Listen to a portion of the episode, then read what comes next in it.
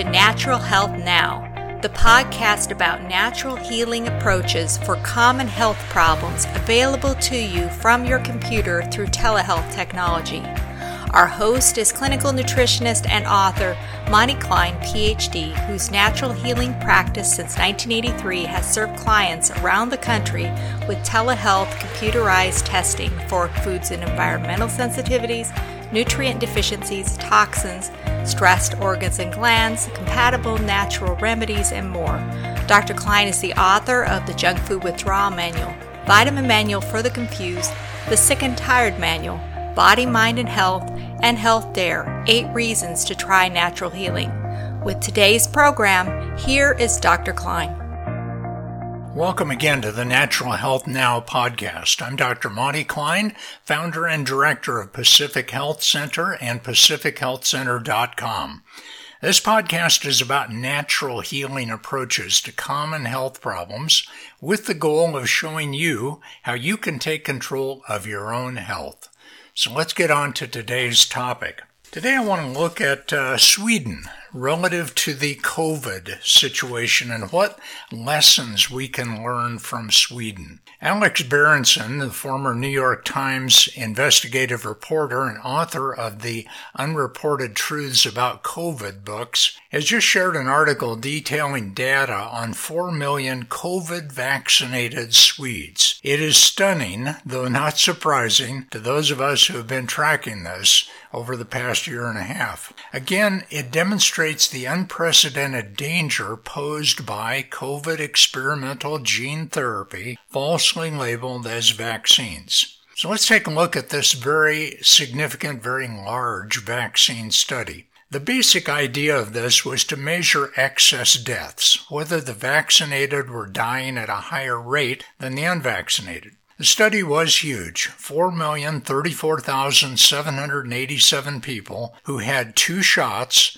no later than August 5, 2021. 3,939 of the 4 million Swedes died less than two weeks after vaccination. Now, of course, people die from various causes every day. Normally, though, in Sweden, there are 3,300 deaths every two weeks. That's been consistent over the years, year after year. But this study showed over 3,900 deaths every two weeks. In other words, 20% more than normal. Now, unfortunately, the data regarding specific causes of death and the ages of those who died was not tracked, and that would be really interesting to know, particularly relative to myocarditis and other heart issues. Likewise, if young men were disproportionately affected, as has been indicated elsewhere.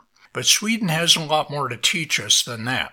Can Films produced a documentary comparing COVID outcomes in Scotland versus Sweden. Now, Scotland began requiring vaccine passports October 1, 2021, and like some other countries, instituted forced lockdowns. Sweden did not, unlike most European countries. Sweden likewise never mandated face mask wearing, unlike most European countries. They initially did some social distancing, but they didn't go crazy over that either. Now, though Scotland has half the population of Sweden, it has a higher death rate from COVID. Now, here are the specifics. Scotland had a 15% excess death rate in 2020. Sweden had a 7.5% excess death rate. Scotland had three lockdowns. Sweden had none. Scotland required vaccine passports. Sweden had vaccination voluntary. Scotland closed schools for 64 days. Sweden had zero school closures. 54% of those in Scotland gained weight through boredom during the lockdowns. 0% in Sweden did. Scotland had a 17% rise in alcohol related deaths. Sweden only a 3% rise. Scotland had a 24% increase in depression. Sweden had a 6% increase in depression. Scotland experienced a 10% decline in their economy, while Sweden only experienced a 2.8% decline. And the debt increase in Scotland during the COVID lockdowns was 28%, only 13% in Sweden. The one lesson from all of this is you can't just shut down a country to supposedly control an infection without creating a whole lot of other problems that impact health and mortality. Now, this is not an anomaly. The Sweden situation, the Sweden versus Scotland situation, studies consistently show no relationship between vaccination and reduced rates of infection. If anything, the rates of infection increase as noted by Dr. Joseph Mercola on his Mercola.com website. This has been true in 68 countries, based on a study in the European Journal of Epidemiology. It's also true in 2,947 counties in the United States. The five U.S. counties with the highest vaccination rates, up to 99.9% fully vaccinated, Four of those five are on the CDC's high transmission list for COVID. Meanwhile, 26.3% of 57 counties with low transmission had vaccination rates under 20%. Under 20%, imagine that. Now, Iceland and Portugal both have over 75% of their population fully vaccinated, but they have more COVID there in those two countries than Vietnam and South Africa that only have 10% of the population fully vaxxed. How about hospitalization? Hospitalization for severe illness among the fully vaccinated. In January of 2021, it was 0.01% of the fully vaccinated were hospitalized for severe illness. That went up to 9%. 0.01% to 9% by May of 2021 as more and more people were being vaccinated. Deaths among fully vaccinated went from 0% to 15.1% as the vaccine was rolled out. More and more, and more and more millions of people had it. A narrative is being pushed here. Why do they keep pushing the get vaccinated narrative when it's not working? At what point does someone say the emperor has no clothes? At what point is the superiority of natural immunity finally recognized? At what point will the high number of post vaccination deaths be seriously considered and the madness stop and they say this just isn't working? Well, ultimately, the madness continues because it's profitable for Big Pharma.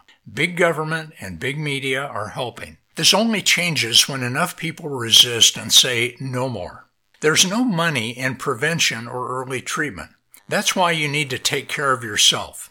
Let me sum it up with two words prevention and preparation. Prevention. Basic immune strengthening supplements are necessary, as I've talked about on these podcasts as well as in our newsletter from Pacific Health Center. The basic supplements such as zinc and vitamin D, quercetin, and various others. Then preparation. You need to be ready to immediately do your own COVID treatment program if you become infected because conventional medicine is generally not going to be of help. They're going to deny early treatment unless you just happen to have a physician that is like-minded and dealing with this from that perspective. Now, there are more details on how to do that in my weekly newsletter, as well as with the Frontline Doctors Critical Care Alliance website. That's COVID19criticalcare.com. You can also look at the America's Frontline Doctors website, aflds.com. In conclusion, Freedom is on the line in America. We dare not bow to a medical dictatorship, especially one that has been so consistently wrong for nearly two years.